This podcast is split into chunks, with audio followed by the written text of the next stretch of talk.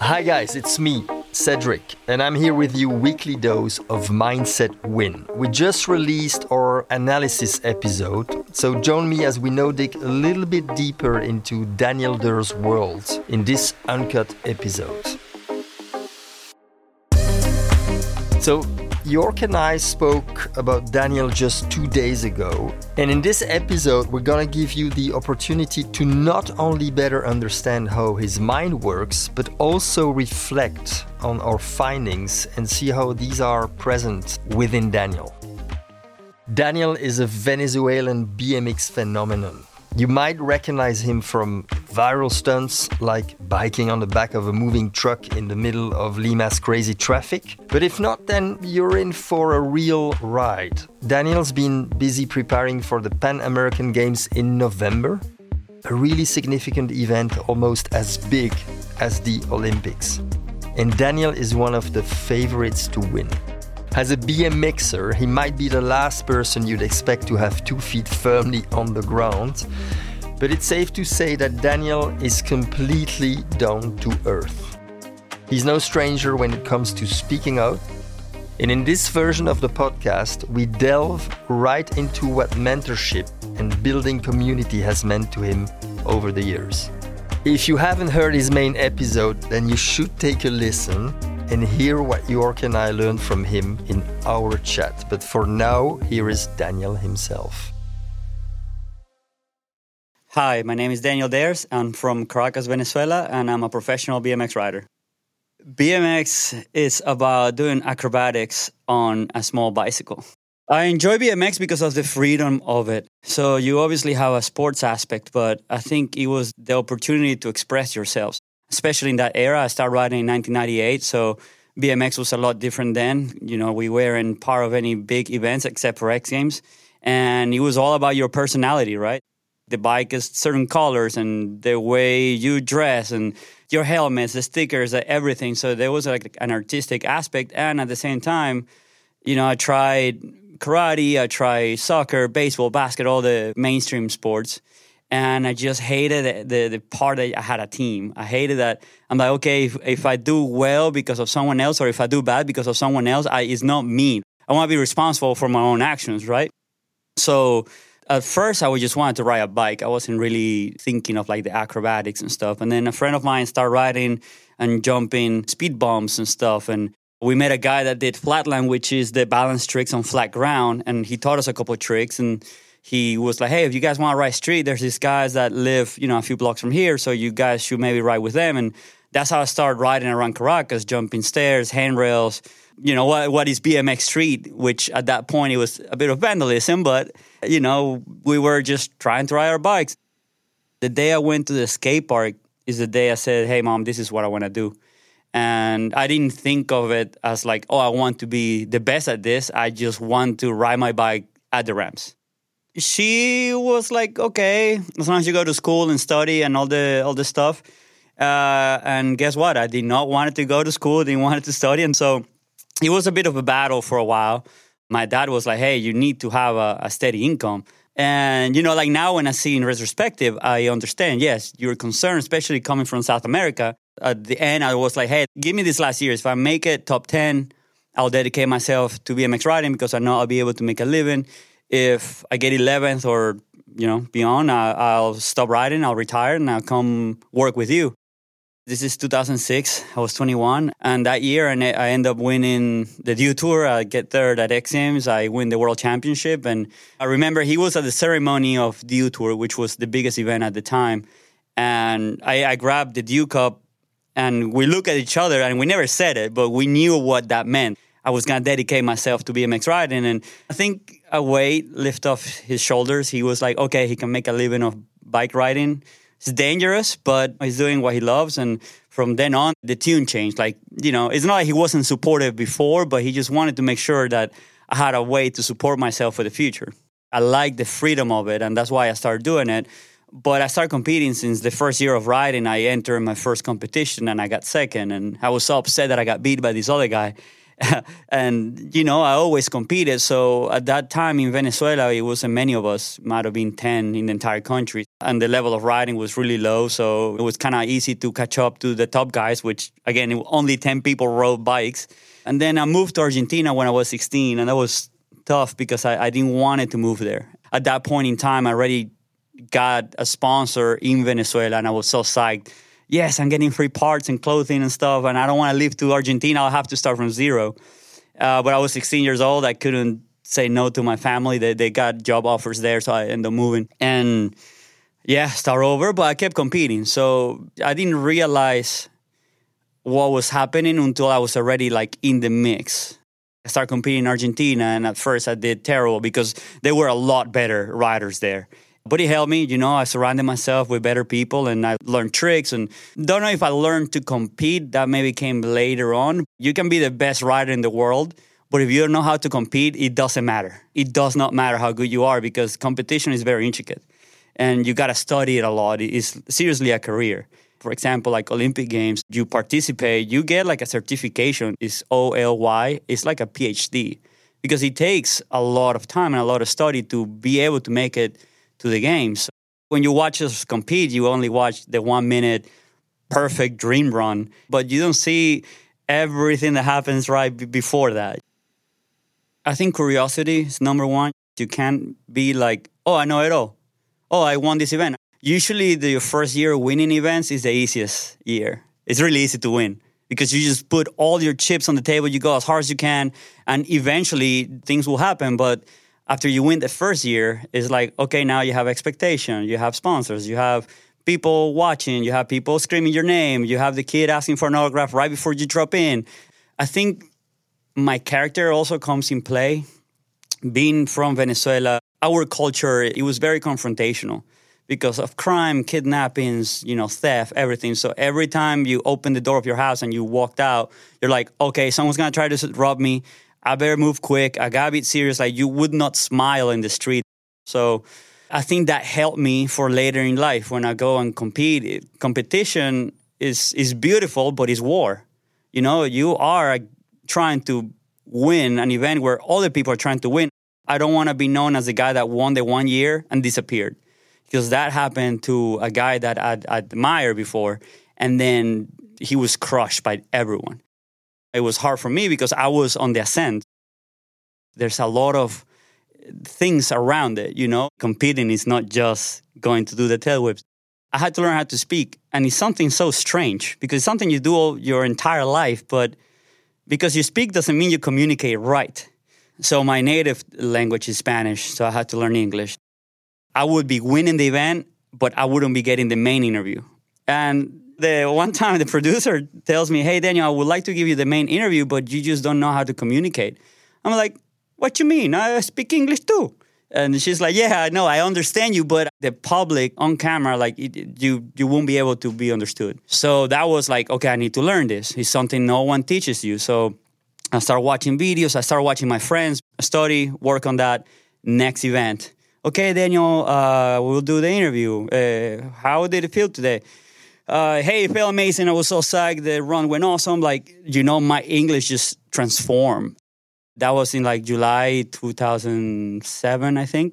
And then by January two thousand eight, I had a filming crew traveling the world with me. You know, I was trying to interact with more people. I always wanted to just hang out with my B M X friends, but there's a world outside of all of this. And I remember just trying to understand that. I pick up a... a a book on how to talk to women. How do you do it? How? What's the secret? There has to be a secret to this. And in all of that, you know, there's like a chapter that talks about how eyes communicate with the other person. They say, you know, the eyes are the windows of the soul. And it is true. So when I was going down that road, there was this thing that said, oh, and you learned this in neurolinguistic programming. I'm like, what is that? So I put this book to the side and I picked up neurolinguistic programming, which it teaches you that your brain has programs that it executes, and you have a result. That's that's it. So in all of that, I was thinking, oh, I could use this for competition. Like, I'm competing versus the best guys in the world. I know I'm pretty good at competing, but I need to find a way to always have the edge.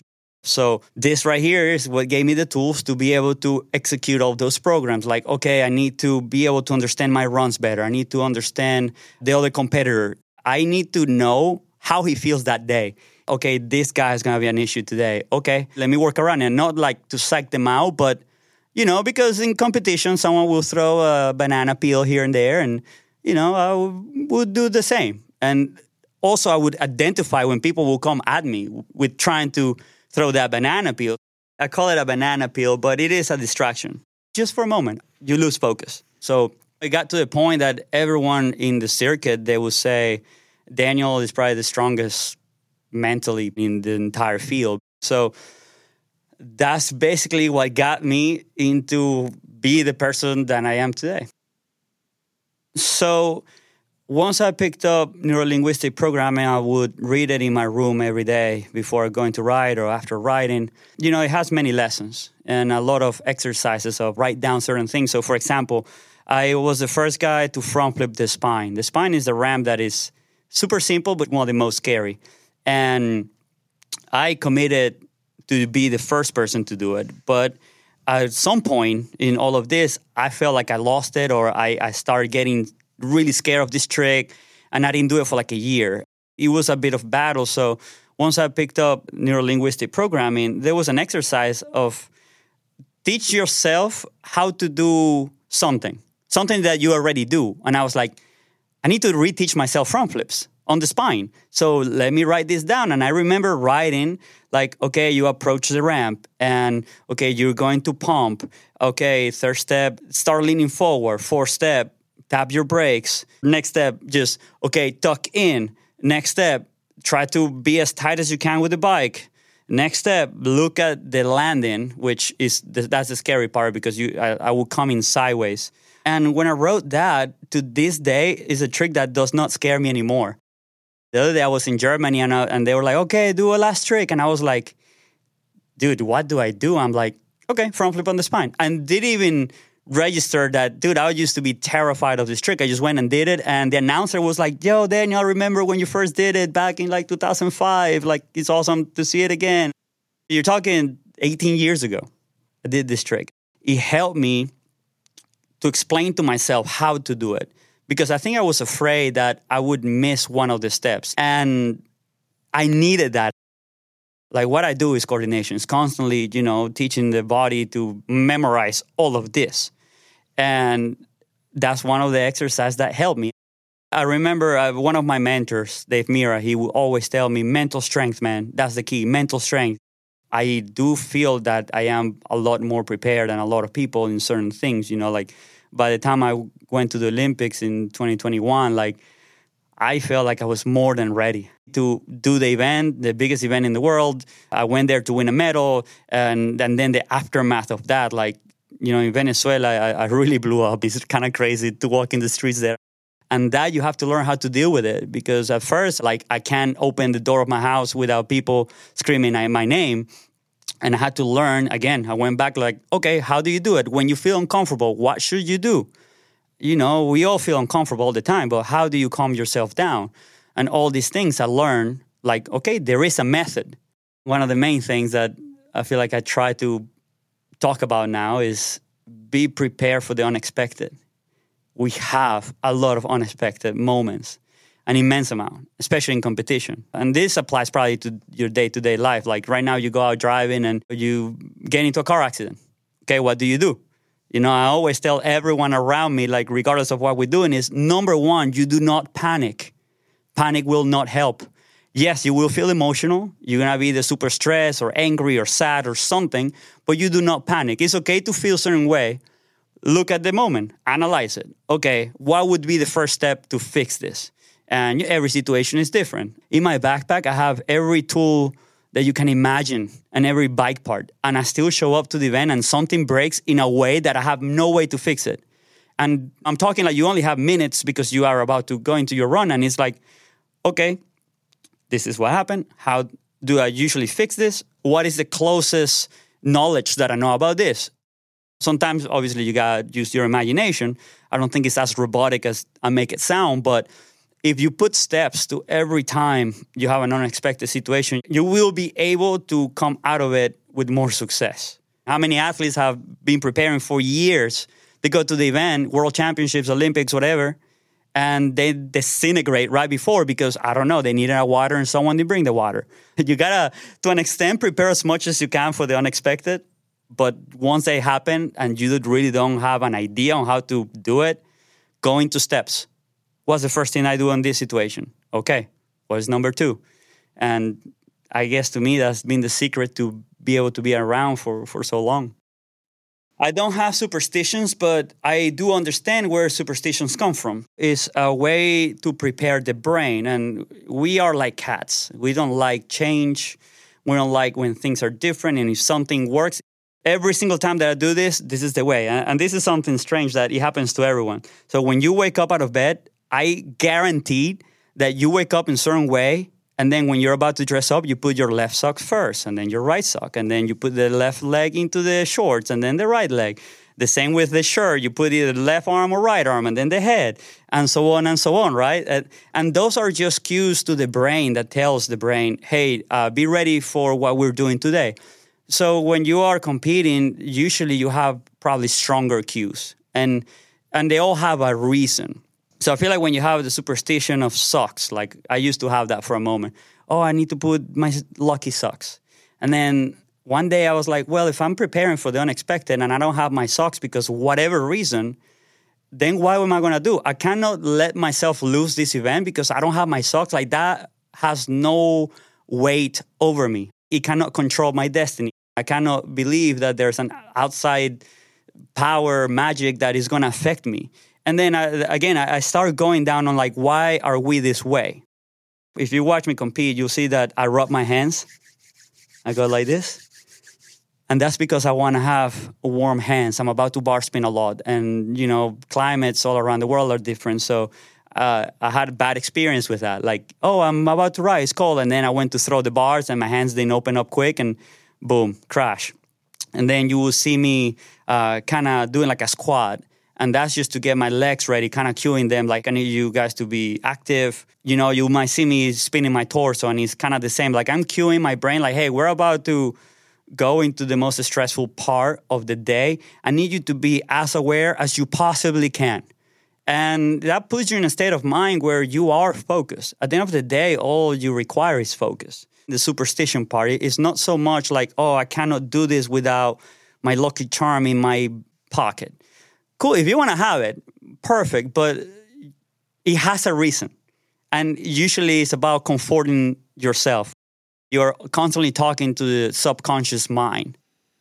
When I go to an event, I study the competitors, the course, and my riding. And it, to me, the most important aspect is riding. I do gym, I do a bit of yoga, I do all these other things, but if I'm not on my bike, I'm not able to compete. So by the time I go to the event, I, you know, sometimes I'm insecure. And then I'm like, Daniel, come on, trust your training.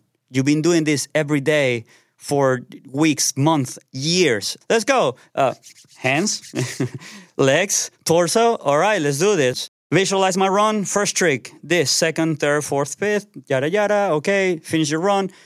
Raise your hand, wave to the crowd, and smile. And okay, go and wait for your score. And it's crazy because that's what it is. It's that's the method to make this happen. So again, it has to do with preparation. That's, I think, at the end of the day, the the ultimate secret. One thing I've learned is that doing one hour for ten days is more valuable than doing ten hours in one day. Just the way the brain works and the way it learns. You do need to do a little bit every day, just like learning a language. Time goes on. I noticed in my riding there were years that I wanted to be more comfortable, so I didn't risk as much, and I probably didn't do so well in the competition. Uh, and there were years that, okay, I got smart about it, did the math, okay, these are the things. I'm back in business. I'm sending everything. Again, preparation, it takes time. It's not something that you're going to start reading it today and you're going to feel better, but you got to study it. You got to implement it, practice it, whatever it is. I am a person that I always say I can't have an excuse, and the way I train is the way I compete. So I'm training and I have the music that I like and I'm having my session. But like, for example, I was riding before I came here And my friend just put the worst possible music on earth. Seriously, like out of all of the music, I'd rather you put salsa. He's like, oh, change. It's like, no, no, no. It's okay. I, I need to ride in this uncomfortable music because I will go to the contest and they're not going to put the song that I like. Most likely not. And it's happened. It's happened many times that I, I'm about to drop in and they put the most horrific music this earth has ever heard. And I'm like, it's not going to distract me. It's not going to affect me. And it's the preparation of doing it over and over and over. So, you know, I, I try to practice. I want to be comfortable when I practice, but I don't mind if there are things that are just being thrown off, because it is impossible that you will have every event exactly how you want it. It's not going to happen. Like in Montpellier just now, World Cup, and helping train the B M X Chinese team. And there was a moment where they all freaked out. And I'm there, like, I have no emotions. I'm like the Terminator. I, I think someone did a trick that they weren't expecting or something. And I lived this already many times where, like, I'll be at an event. I'm like, oh, I'm going to win this. And then someone comes and pulls a rabbit out of a hat and they just caught you with your pants down. You have no way to battle this. And, you know, it can throw you off. So they all freaked out. And I tell them, like, I don't care what the other riders do. And I need you guys to also not care what the other riders do. Like, keep it in your mind, clap, because if it was good, yeah, I think you should show respect, but you can't freak out like you just lost the event, because then you lost the event. The event is not over until it's over. You know, there's many factors, but freaking out is not the answer to when something wrong happens.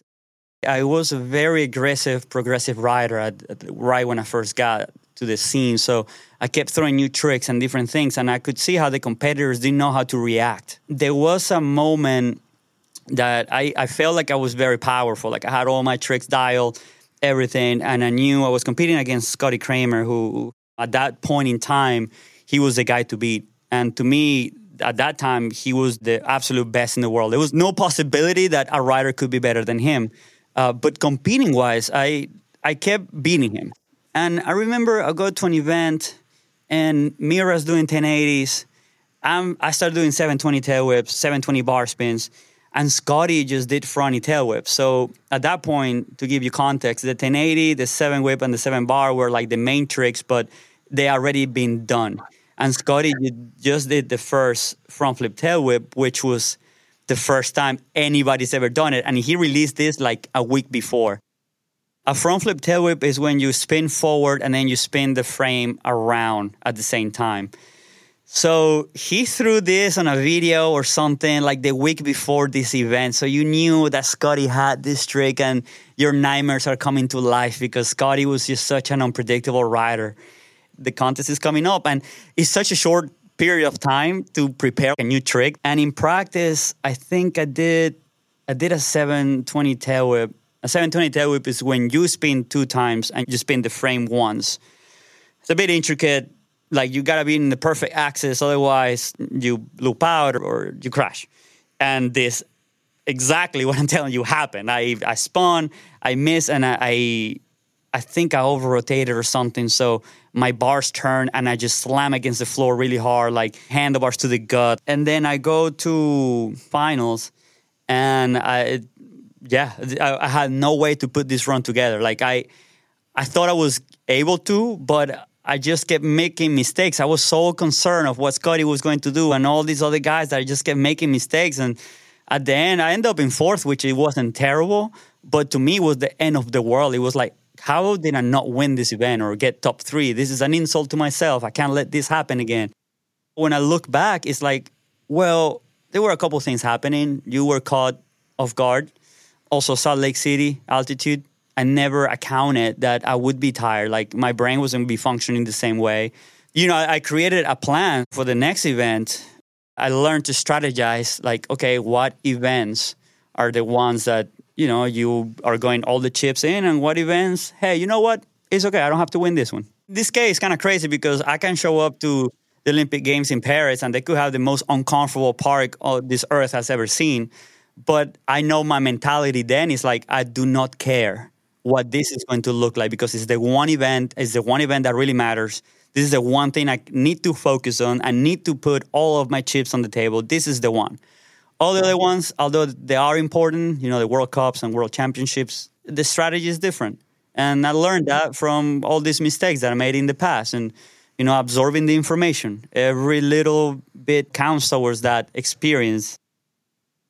When I went to the Olympic Games, I told my friend, I'm like, hey, man, if for some reason I pass away, you will put me in the casket and you will attach this casket to the bike and you'll throw me from the ramp. But I'm doing my run. I don't care in what state. And that was such a crazy mindset that I hadn't had in years, that I was there ready to die. But I was like, I'm not going to die. I'm going to do the best run I possibly can do because I want to win this gold medal.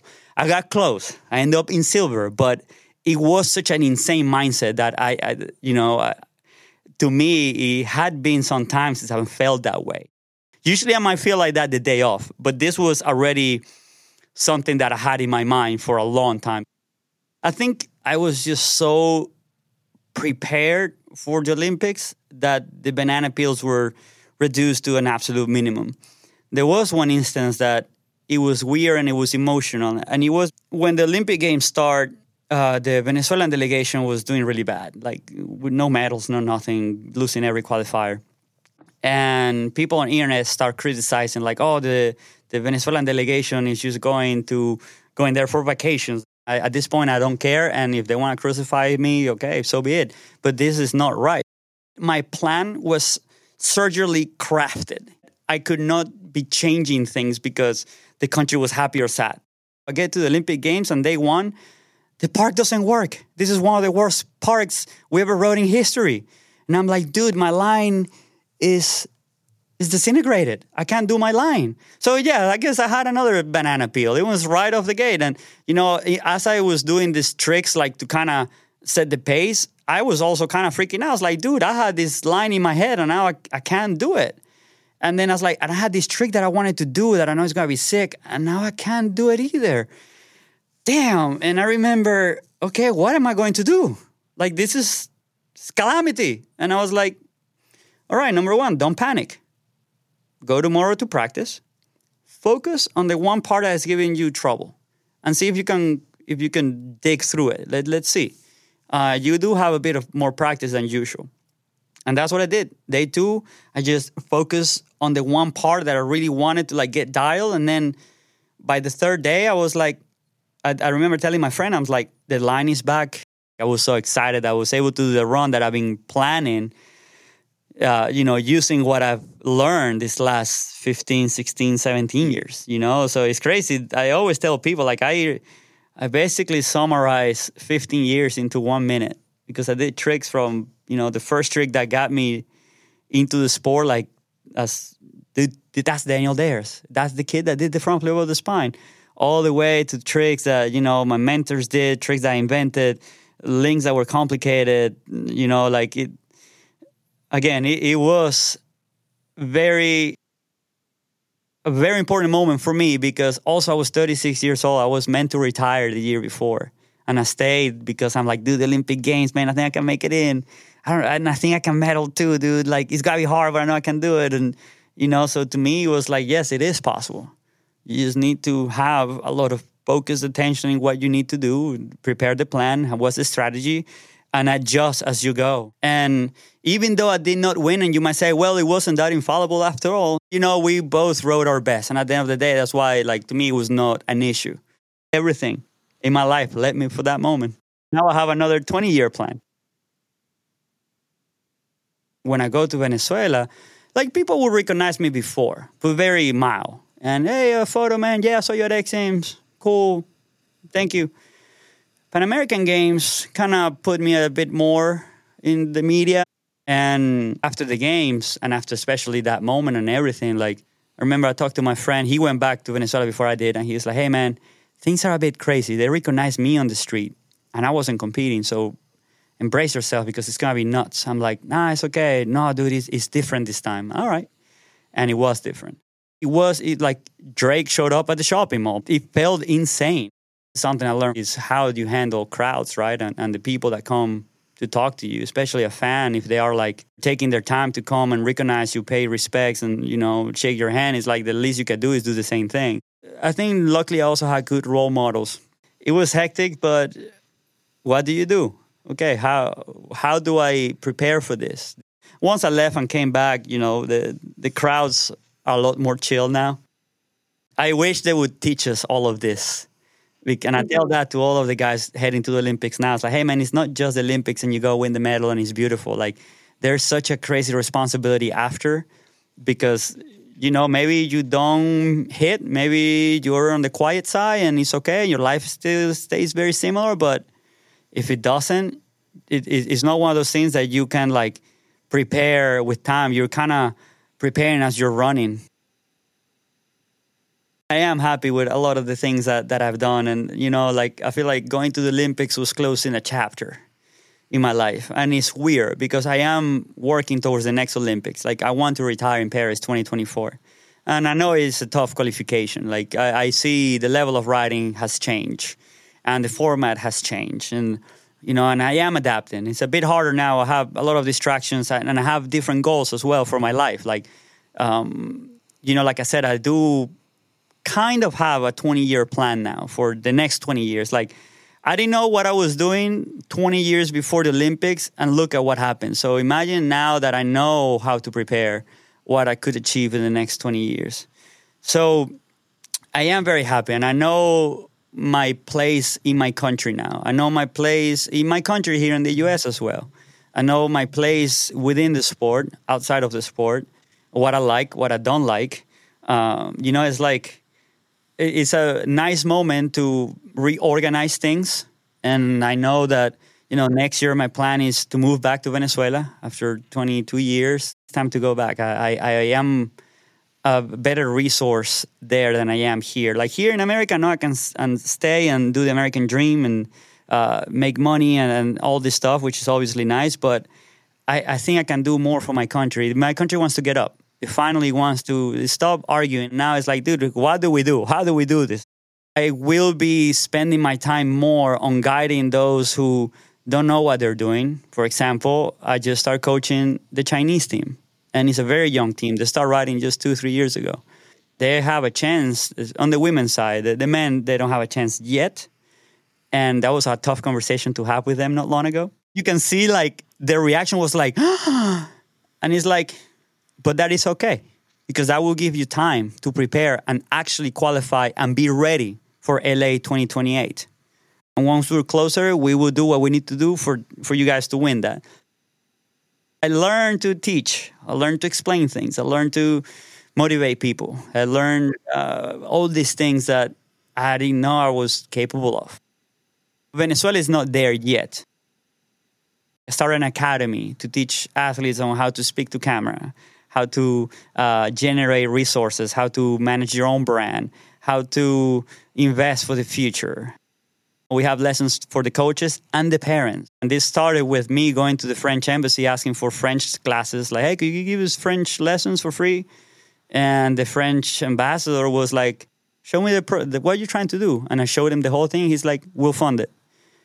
So little kid from Venezuela riding a random bike in the middle of the street in a country that was crazy conflicted, and now speaking to an ambassador of a country. You know, it's a very emotional moment because moms, you know, are moms. And and it was, you know, crazy for me too, because I don't get to see her often, right? And it was nuts. Exactly that moment is what taught me, okay, imagine if I didn't know what I was doing, got me here. Imagine now that I know what I'm doing, where would it get me? I don't have like an, an end goal. But I know that I can prepare and do things and, you know, uh, feel the flow as I go.